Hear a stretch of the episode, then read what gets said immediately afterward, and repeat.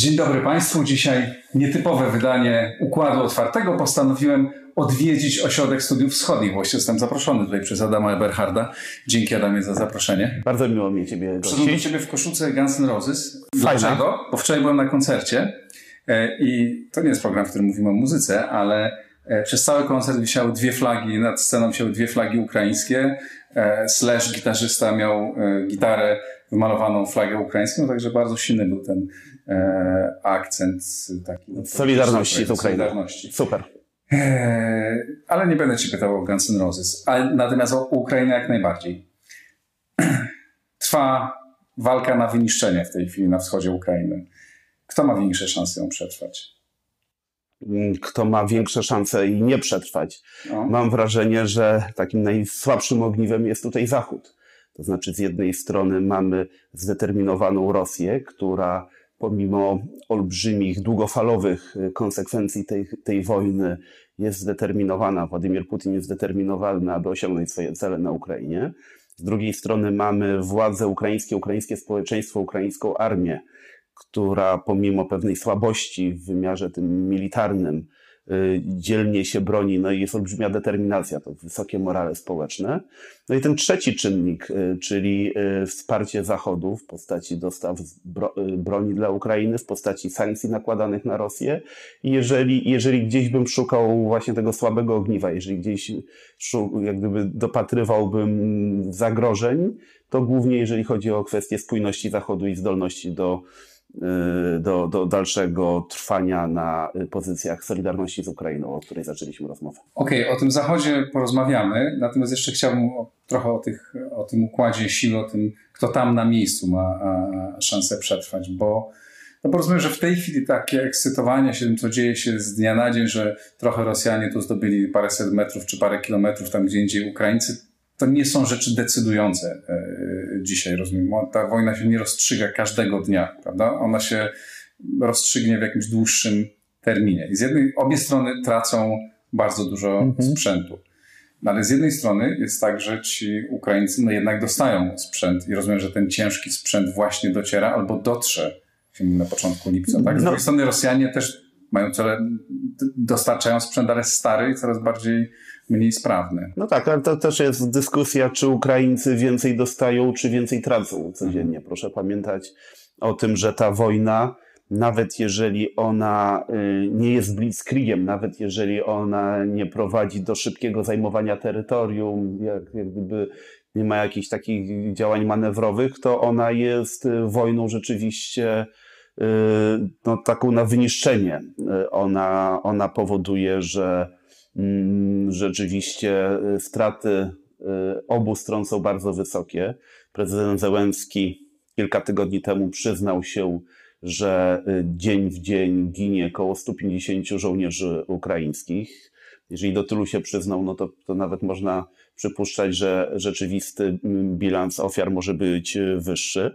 Myślę, że nie mniejsze są straty po stronie rosyjskiej, a może nawet większe, bo też y, ta zdolność bojowa y, rosyjskich żołnierzy, szczególnie tych z poboru z Donbasu, czy wysłanych na siłę, ona, ona, ona także nie jest jakaś pewnie wielka, to determinacja jest po stronie ukraińskiej. No ale to, co przede wszystkim jest istotne w tym wymiarze wojskowym, to mm, to, że ten konflikt ma charakter wojny artyleryjskiej. To znaczy, e, e, Ukraińcy są za słabi, aby e, bronić się poza ośrodkami miejskimi. Te ośrodki miejskie, miasta, one stanowią dla strony ukraińskiej naturalną obronę, ochronę w sytuacji przewagi technologicznej po stronie rosyjskiej. No więc odpowiedzią na to Rosjan jest niszczenie miast.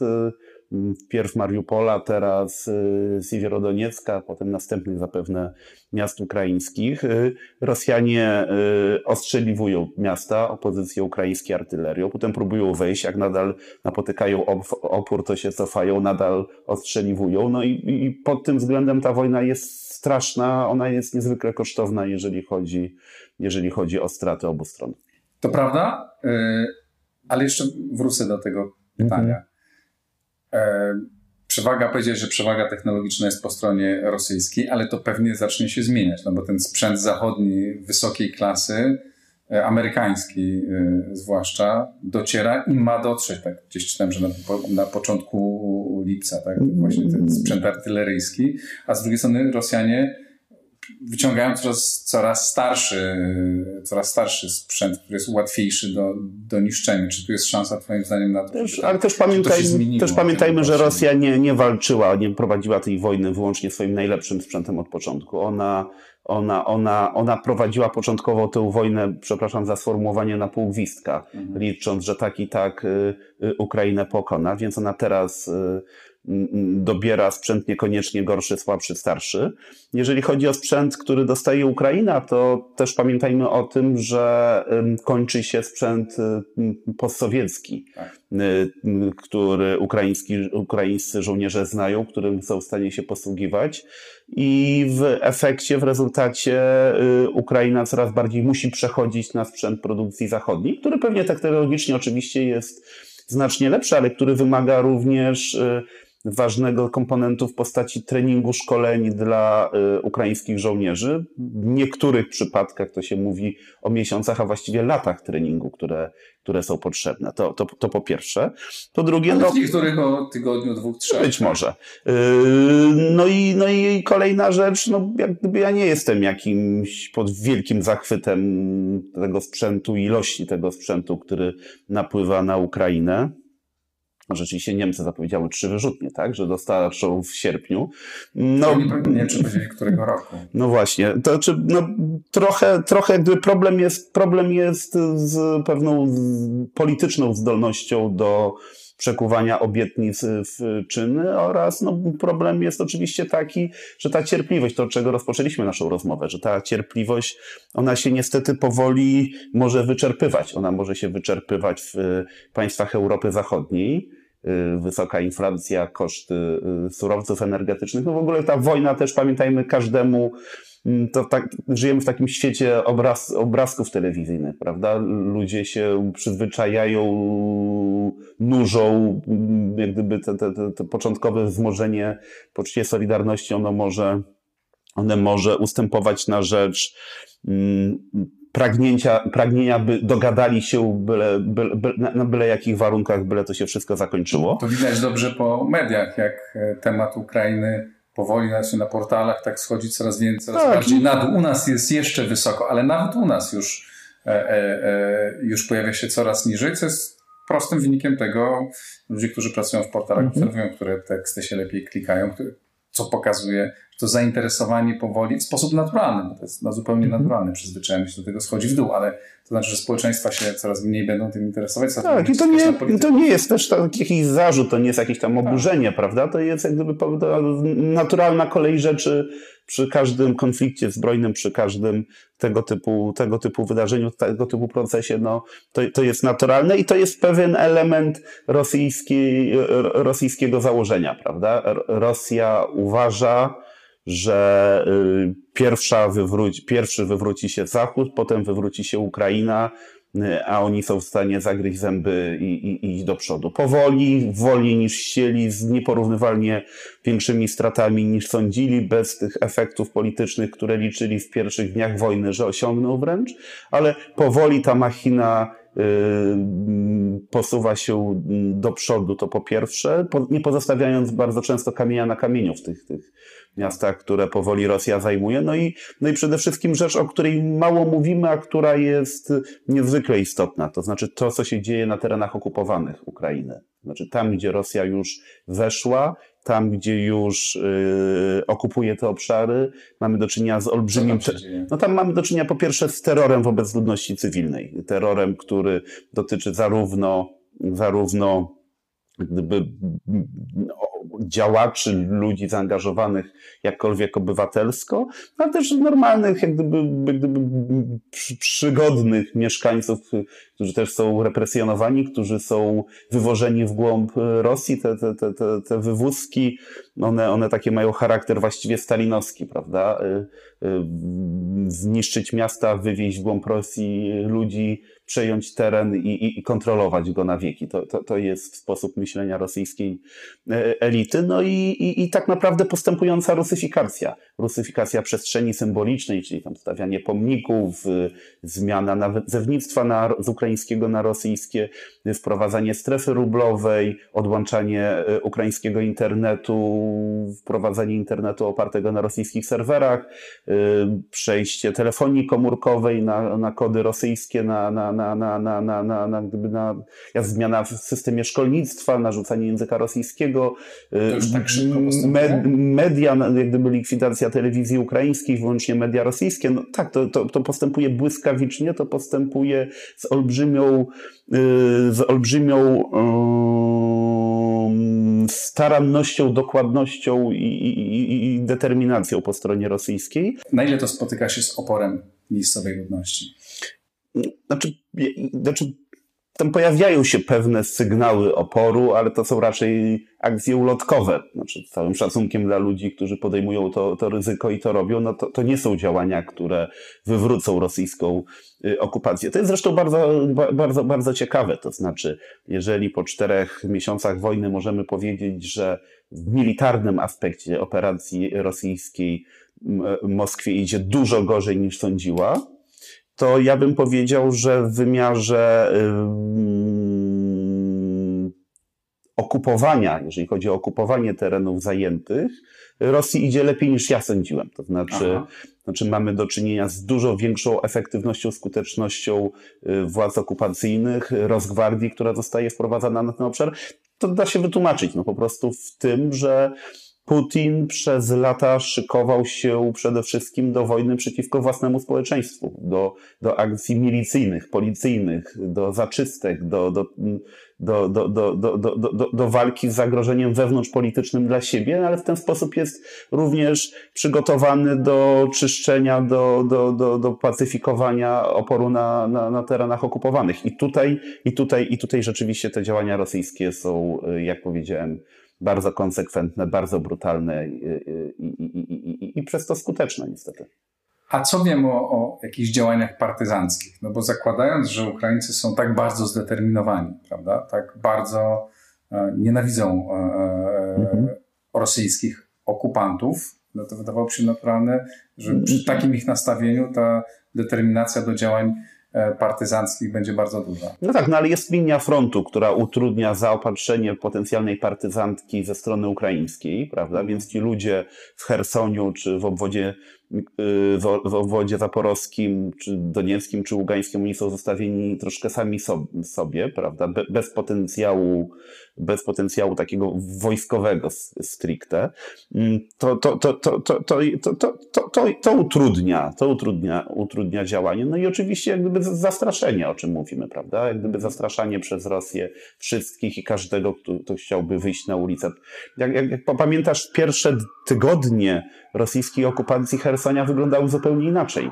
Yy, tysiące ludzi wychodziły na place, na, na ulice Hersonia, protestowały, wymachiwali ukraińskimi flagami, nawet zajmowali tam wozy opancerzone rosyjskie, nimi jeździli po ulicach. Rosjanie byli kompletnie zdezorientowani. No, no, dzisiaj takich obrazków już nie zobaczymy. To jest ciekawe, e, co mówisz, bo rzeczywiście zdałem sobie sprawę, że te obrazki widzieliśmy. Te obrazki z Hersonia mm -hmm. oglądałem przez social mhm. media no, Ukraińcy byli w tym świetnie we wrzucaniu, a teraz nie mówimy o tym. Bo tego nie ma. Bo tego nie widzimy. Nikt nie robi, znaczy nikt.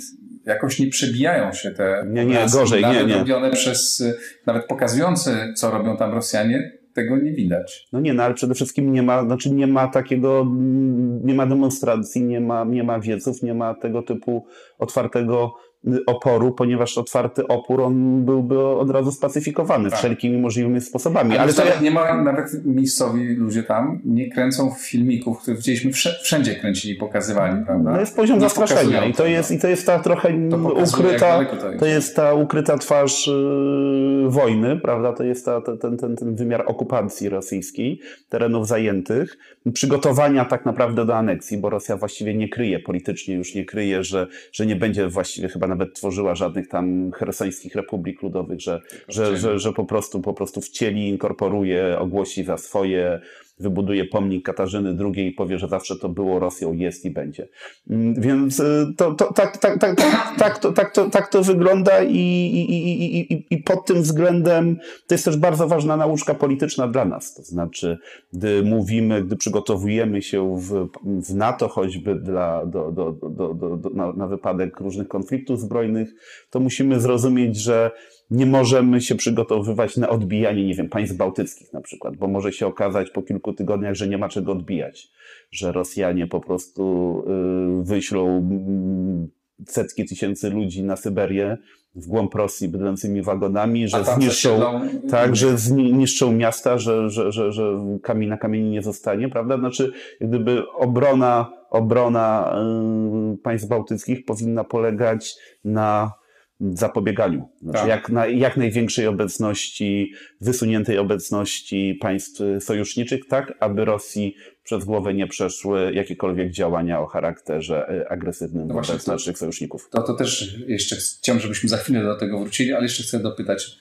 o to, co dzisiaj ma w głowie Putin, jaką narrację przedstawia, bo powiedziałeś, nie wiem, czy to przypadek, czy nie, o, o tym, że postawi pomnik Katarzyny II, a nie Stalina, czy, no i nie ma, nie, nie, ma tutaj, nie ma tutaj sprzeczności z jego perspektywy. Ponieważ w swoim tym niedawnym wystąpieniu w Petersburgu mm -hmm. na forum ekonomicznym odwołał się do Piotra Wielkiego, tak? czyli do imperialnej Rosji, a nie do Związku, nie do Związku Radzieckiego.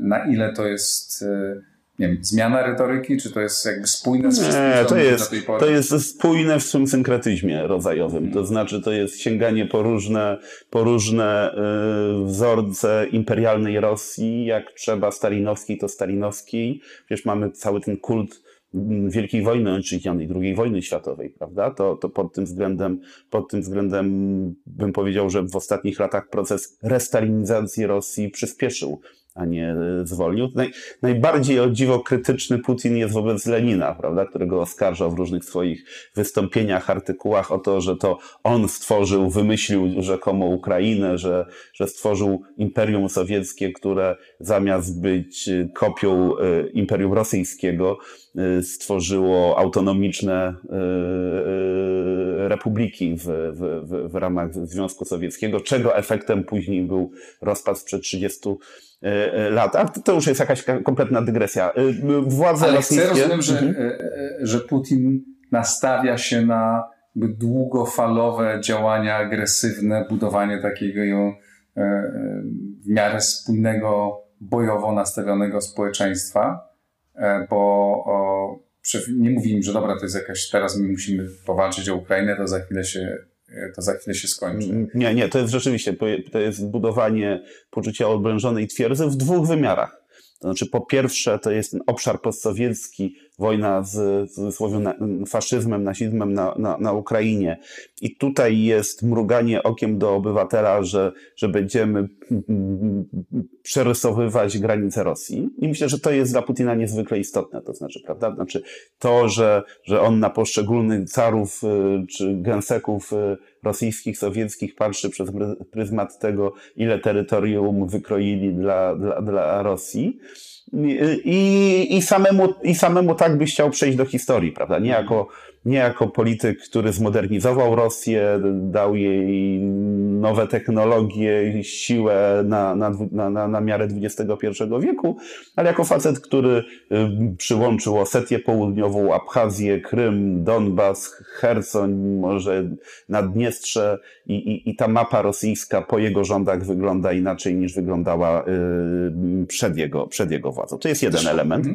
Ale drugi jeszcze, drugi jest bardzo ważny, to znaczy antyzachodni wymiar tej mhm. wojny. To znaczy y, trudno na długo skonsolidować Rosjan wokół Putina, mówiąc o tym, że Ukraińcy są B, że Ukraińcy to faszyści. No, no, no trochę można, ale ludzie tam pewnie nie do końca też to ufają, no bo jak to, to do tej pory ciągle słyszeliśmy, że to jeden naród, Ukraińcy i Rosjanie, a teraz się okazuje, tak. że ci wszyscy Ukraińcy to, to faszyści, a skoro faszyści, no to co, to są miliony faszystów, jak miliony faszystów, no dlaczego ich nie pokonaliśmy przez cztery miesiące wojny Bo to jest jeszcze? wojna z Zachodem, a nie z Ukrainą. A no właśnie, to jest wojna z Zachodem i, i to jest bardzo ważny element propagandy rosyjskiej, to znaczy pokazywanie tego antyamerykańskiego ostrza rosyjskiej polityki, jakby zagrożenia Rosji ze strony Zachodu, tego całego mitu związanego z rozszerzeniem NATO. To, to, to nie jest tak, że Putin bał się rozszerzenia NATO i bał się, że te rakiety będą minutę krócej leciały na, na, na Moskwę. On po prostu wykorzystywał kwestie bezpieczeństwa NATO jako, jako taki dogodny pretekst konsolidujący społeczeństwo, bo wiedział, że społeczeństwo akurat w tym temacie rezonuje, prawda? Że jak się powie, ach, Polska, która była częścią imperium albo tam na, na obrzeżach imperium, dzisiaj ma amerykańskich żołnierzy i, i NATO się przybliża do naszych granic, no to to jest coś, co można sprzedać, sprzedać na, na użytek wewnętrzny, no i jest sprzedawane. I jeszcze e, jest taki jeden ciekawy, e, ciekawy element, znaczy jeden drobny, drobny, ale taki dosyć symboliczny, znaczący e, fakt. Chce zbudować nową organizację dla młodzieży, dla dzieci i młodzieży, coś na kształt pionierów. Nie wiem, czy o tym słyszałeś. Duma przygłosowała, czy głosuje właśnie taki akt prawny, który ma powołać organizację Wielka Przemiana. No to tam już to kilka takich różnych organizacji. dzieci do tego może zapisać. Powiedziałeś pionierów. Być inwestowane e, taka nowa, młoda armia e, ideologów, a pewnie w przyszłości żołnierzy, ludzi gotowych. Tak, a to już, to już, jak gdyby, to, to, to, to już jak gdyby pewne, pewne przekształcenia tam armii, właśnie różnych tego typu organizacji, które istniały. Powiedziałeś pionierów, ja mam takie wrażenie Hitlerjugend raczej, no to tak. znaczy, bo jak gdyby jak spojrzymy na całą tę, tę, tę estetykę E, e, ostatnich miesięcy, no to jak gdyby wyraźnie widać taką postępującą faszyzację Rosji, nawet z własną swastyką, prawda, z tą literą Z wykorzystywaną jako element konsolidujący społeczeństwo, mobilizujący po stronie nie tylko władz, ale również po stronie wojny, prawda, no bo przecież można byłoby wykorzystywać inną symbolikę. Symbolika Z, tej rosyjskiej swastyki, ona jest potrzebna nie tylko po to, aby społeczeństwo wiedziało, że jest z Putinem, ale aby społeczeństwo wiedziało, że jest z Putinem i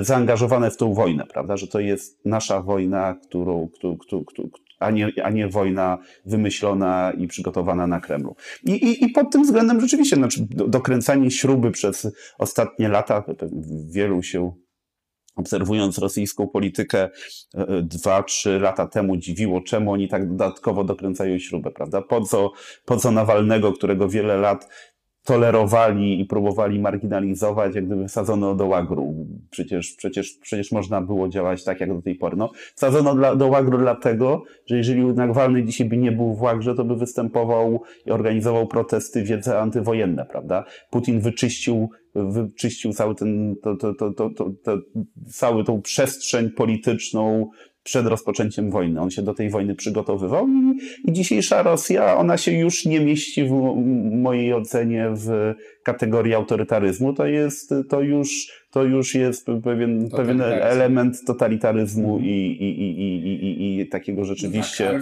tak, marszu, marszu, marszu Y, zorganizowanego, gdzie, gdzie państwo już jest zainteresowane nie tylko tym, aby społeczeństwo nie wkładało nosa w politykę, jak do tej pory, ale gdzie państwo jest również zainteresowane, aby, aby, aby, aby, aby społeczeństwo miarowo maszerowało w takt y, muzyki. Tak, i to wydaje się możliwe do osiągnięcia, idzie w tym wszystko w tym kierunku, ale czy z drugiej strony nie widzisz takiego zagrożenia ze strony dla, dla Putina, że jednak informacje docierające o coraz większej liczbie ofiar i ludzi, którzy zginęli, każdy żołnierz, który zginął, ma swoją rodzinę, która się o tym dowiaduje, która w sposób niezależny od ideologii zaczyna podchodzić super emocjonalnie, plus wszyscy ranni.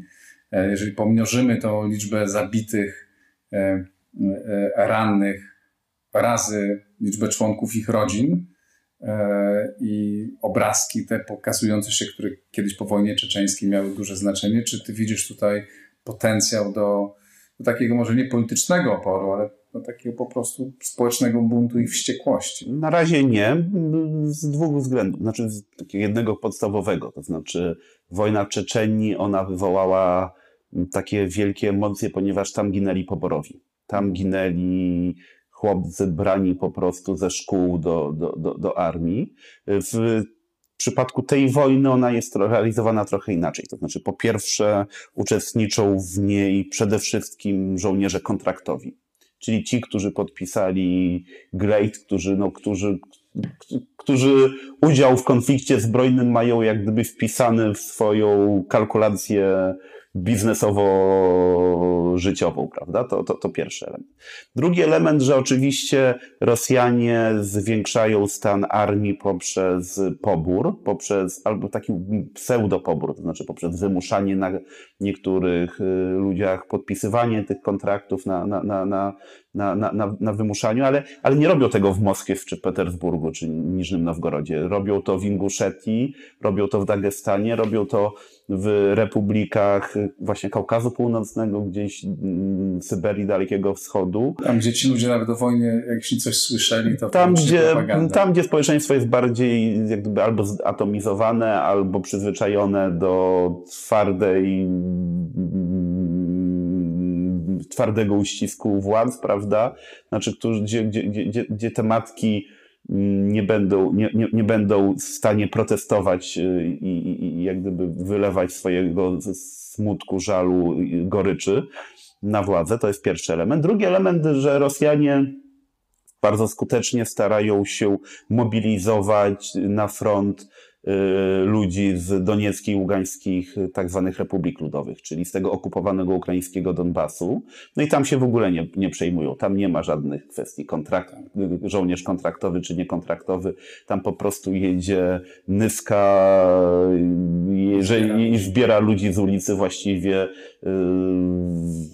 i wysyła ich na front. I, I, ci ludzie są dużo bardziej bezradni. Oczywiście są obrazki, jak oni się buntują, jak oni się protestują, nawet nie matki umierających, ginących żołnierzy, ale wręcz oni sami gdzieś tam protestują, prawda, szukając pewnych, czasami takich formalnych nawet y, y, argumentów, bo, bo Rosja jest państwem zbiurokratyzowanym jakoś tam formalnym, więc tam żołnierze z Doniecka mówią, że my jesteśmy żołnierzami Donieckiej Republiki Ludowej, nie będziemy, nie będziemy szli na front na Siewierodoniec, bo tam walczy Ługańska Republika Ludowa, ale przecież to są różne państwa, prawda? Znaczy, łapią się różnych takich formalnych sztuczek, czasami skutecznie, czasami na pewno nieskutecznie, ale jak gdyby starają się tego uniknąć. Ale, ale podsumowując, y, Putin prowadzi tę wojnę, jeżeli chodzi o komponent ludzki, y, mądrzej. Znaczy, nie mądrzej w tym sensie, że nie giną, giną, giną w tysiącach, właściwie w dziesiątkach tysięcy, ale, ale, ale giną ci, których, których rodziny są mniej zdolne, jakby dużo trudniej którym protestować i, i, i, i, i, i, i, i wpływać na dynamikę polityczną. A to wszystko oznacza, że jakby Putin jest i Rosja jest przygotowana na długą e, e, wojnę.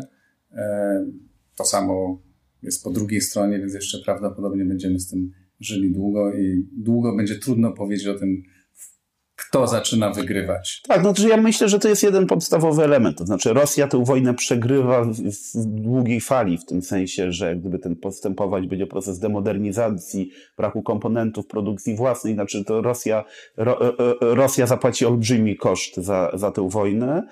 Ukraina również zapłaci olbrzymi długofalowy koszt to jakby zniszczeń i, i, i wojny, która, która, która może trwać miesiącami albo, albo, albo latami, no ale rzeczywiście no, kluczowe na tym etapie jest y, y, dozbrajanie Ukrainy tak, żeby sytuacja na linii frontu była maksymalnie stabilna i aby, jak gdyby ja nie mam wielkich nadziei na obecnym etapie konfliktu, żeby Ukraina miała jakieś kontrofensywy, odbiła Hersoń, to, to, to na tym etapie jest nierealistyczne niestety. A to, ale... czy to będzie możliwe w dużej mierze zależy od spójności Zachodu i proponuję, żebyśmy tak. zrobili o tym osobną rozmowę, i e, e, tutaj postawili kropkę. Zapraszam Państwa na drugą część rozmowy. Adamie, bardzo serdecznie Ci dziękuję. To dziękuję serdecznie. Nagrywaliśmy tę rozmowę w siedzibie Ośrodka Studiów Wschodnich w gabinecie jego dyrektora Adama Eberharda na pierwszym na takim pięterku bardzo, o, bardzo przyjemnym. Zapraszam na drugą część rozmowy, w której porozmawiamy o, o spójności Zachodu. Dziękuję bardzo. Do zobaczenia i do usłyszenia. Dziękuję.